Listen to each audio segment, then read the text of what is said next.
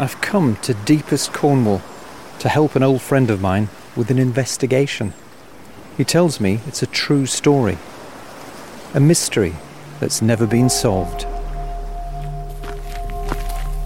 The woman who lived down there in that house, she came up to go to that cottage.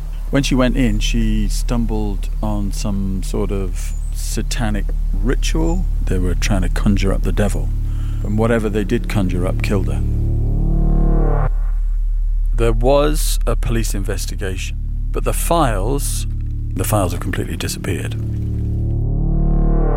The events, whatever they were that happened in that cottage, have become myth. The cottage has become like one of the most popular places in the country for paranormal investigators, ghost hunters. They say that you can still make contact with those people who were there that very night.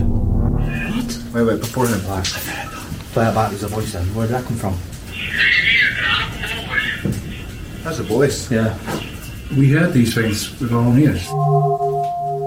We're asking questions like Did you murder anyone here? Are there any dead bodies here? To find out what really happened here, we need some hard facts. We need some evidence. We get these stories of this occultist Crowley doing black masses and dark magic.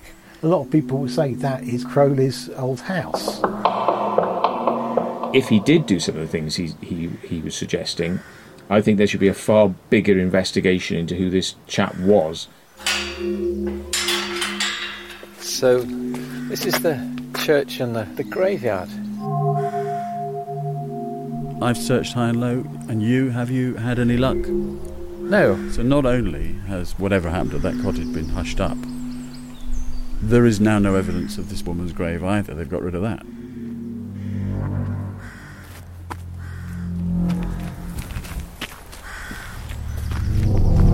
During the night, I walked round the edge of the circle, and then as I went to go back in, the kingstone that leans in the middle, it was a hooded figure in the dark.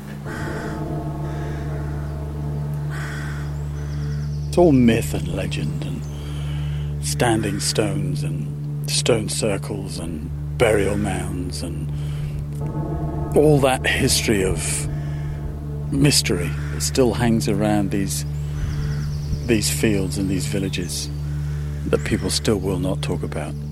What kind of story is this? Is this a cold case, a murder case? Is this a is this a haunting, or is it a conspiracy theory that involves the police and those in power? Potentially all of that. One Dark Night. A six part series. A new investigation into an old mystery.